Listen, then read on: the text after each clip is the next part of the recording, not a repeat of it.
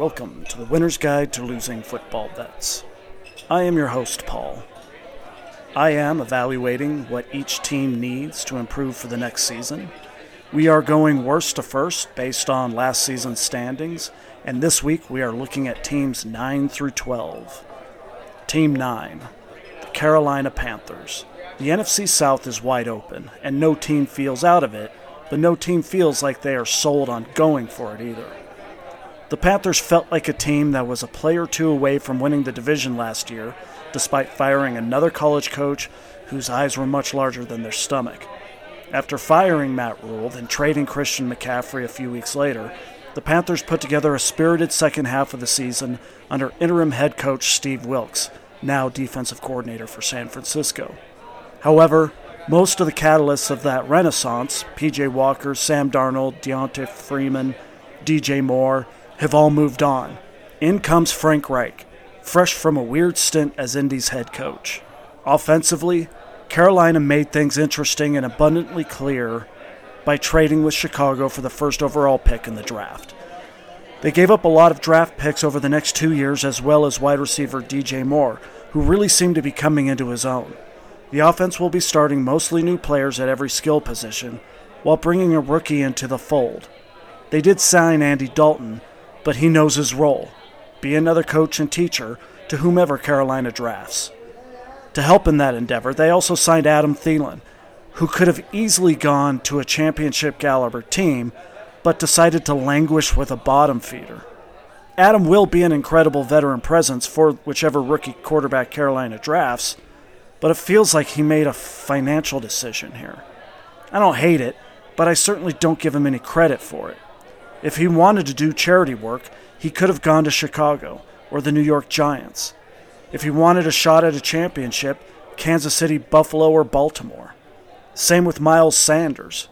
He's a nice player for a team that needs them, but you can't help but feel that Carolina will also find a mid to late round draft pick that will be a more effective runner than Sanders.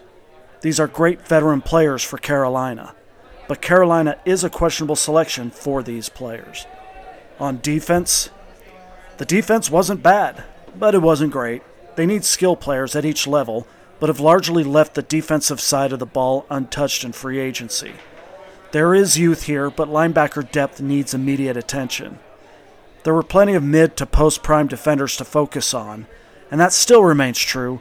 However, with a poor salary cap position, this side of the ball and the rest of the team will largely be filled with draft picks and rookie free agents team needs QB, tight end, ball hawks, a head coach. This draft should be good for tight ends, and Carolina is going to get their quarterback. So they will only have themselves to blame, specifically owner David Tepper, who has said he will be involved in the QB selection process. Frank Reich has to feel he can buy another year or two if the QB they draft is the wrong choice, but Frank Reich had a great situation in Indy and couldn't make it work. We'll see if the ownership and GM situation in Indy facilitated that situation, but at this moment, I don't see Frank Reich as a coach who has a long term coaching career.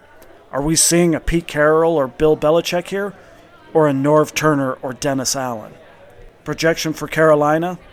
They were 20th in offensive scoring and 19th in defensive scoring in 2022.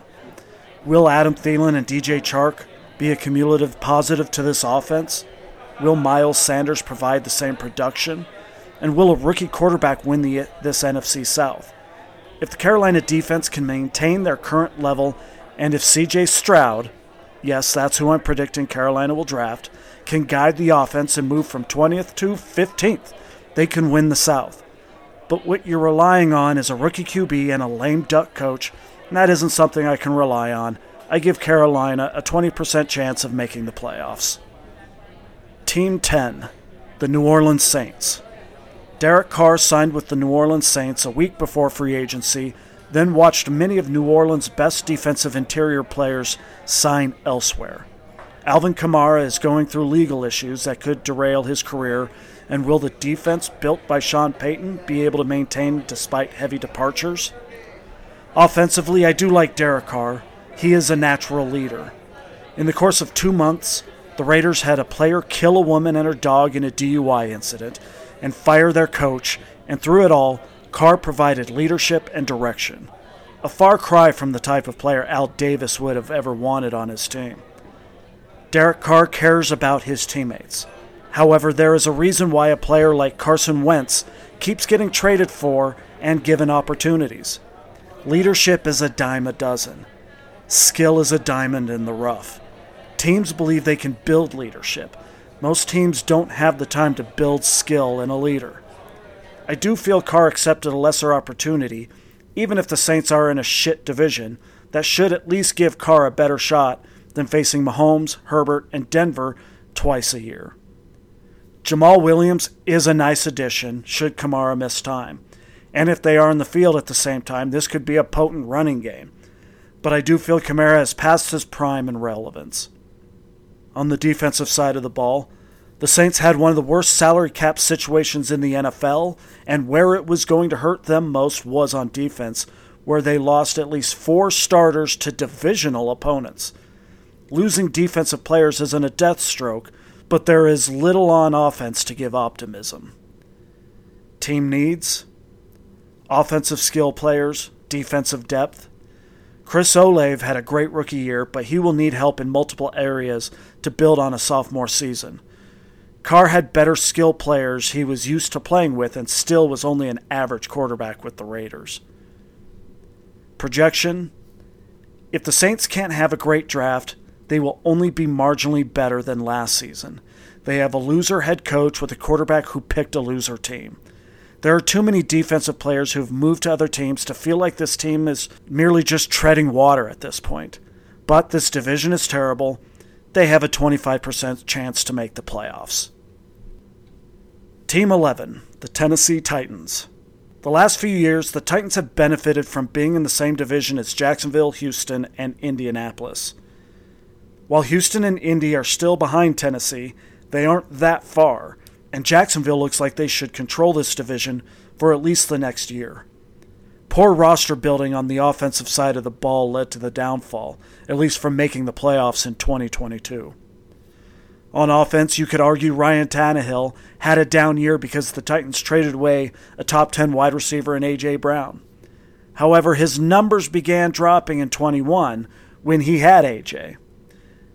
However, that being said, that year Derrick Henry was struggling to stay healthy, and while that could contribute to diminishing numbers, for Tannehill, it doesn't look to be getting better. Derrick Henry has been run harder than any back in the NFL in the last 10 years and don't get me wrong, Henry's a big motherfucker.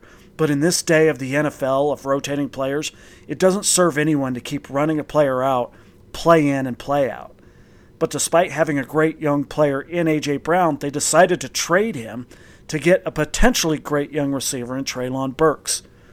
This is a fine move when you are rebuilding and are a few years away from competing, but this was a team still fighting for their spot in the AFC.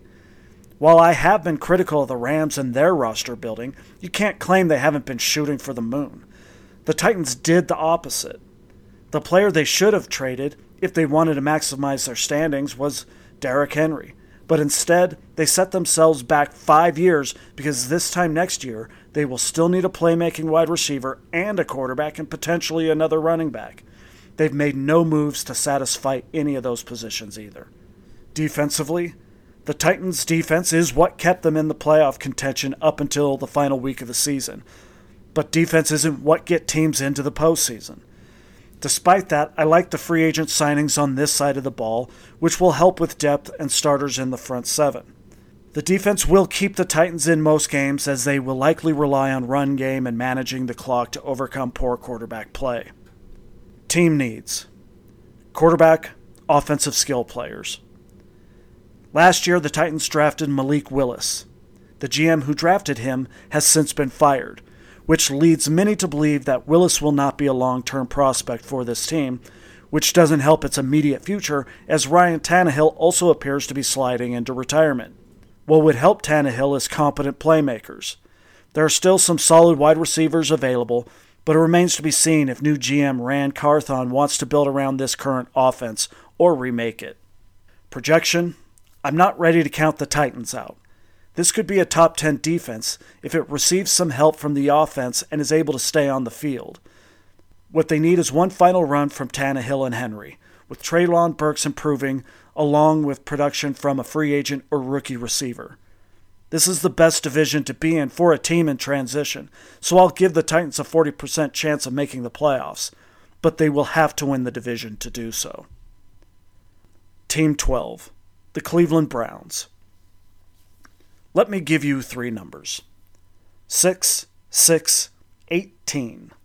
That is, six general managers, six head coaches, and 18 different starting quarterbacks since Jimmy Haslam has taken over the Browns in 2012. 11 years of ownership that does not allow for anyone to grow, and worse, hiring, drafting, and trading for individuals who are not leaders and in some instances are terrible people. Cleveland's litany of coaches and QB precedes Haslam, yet it is in the decision making and justification of individuals that has me concerned. I have made it abundantly clear how I feel about Deshaun Watson. However, it was Jimmy Haslam who agreed to trade for him, who agreed to give him a completely guaranteed contract, and who still stands behind Watson as a leader of men. Cleveland was averaging 24 points a game prior to Watson taking over as starter, as opposed to the 16 points per game they scored when he was under center. Nick Chubb had 12 rushing touchdowns in his first 11 games and zero once Watson became quarterback. It remains to be seen if Watson can truly have the full support of this locker room. On offense, as a team, the Browns passed for 3,700 yards and 19 touchdowns. This is close to what Jalen Hurts provided. However, Hurts also missed two games, and at no point did Jacoby Brissett or Deshaun Watson feel as dynamic as Jalen. This is a team that wants to run the football, and they do that very well with Nick Chubb but they probably need to get younger and more depth at the position to take some of the load off Chubb. Amari Cooper and Donovan Peoples Jones were a nice receiving tandem, but the Browns aren't resting on those two and have already traded for a young wide receiver from the Jets in Elijah Moore. The 11 interceptions that Brissett and Watson combined for aren't terrible, but when you only have 19 touchdowns, it doesn't look great. Either the touchdowns need to go up or the interceptions need to come down. They'd love for both to happen, and there is potential of that occurring, as Watson had career lows in completion percentage and touchdown throw percentage, and this largely can be attributed to him missing almost two years because he's a giant piece of shit. On defense, the Browns were a weird team on defense, being 14th in the league in total yards given up, but being 20th in total points given up. They were stout pass defense, ranked 5th, but then they were ranked 25th against the run. This was a team that needed to get you to third and long in order to get off the field. If they couldn't, they were going to give up yards on the ground. To help against the run, the Browns signed three defensive tackles, but aside from Dalvin Tomlinson, these are merely depth signings, and they should still look to the draft to build in that area. Team needs. They need a new owner.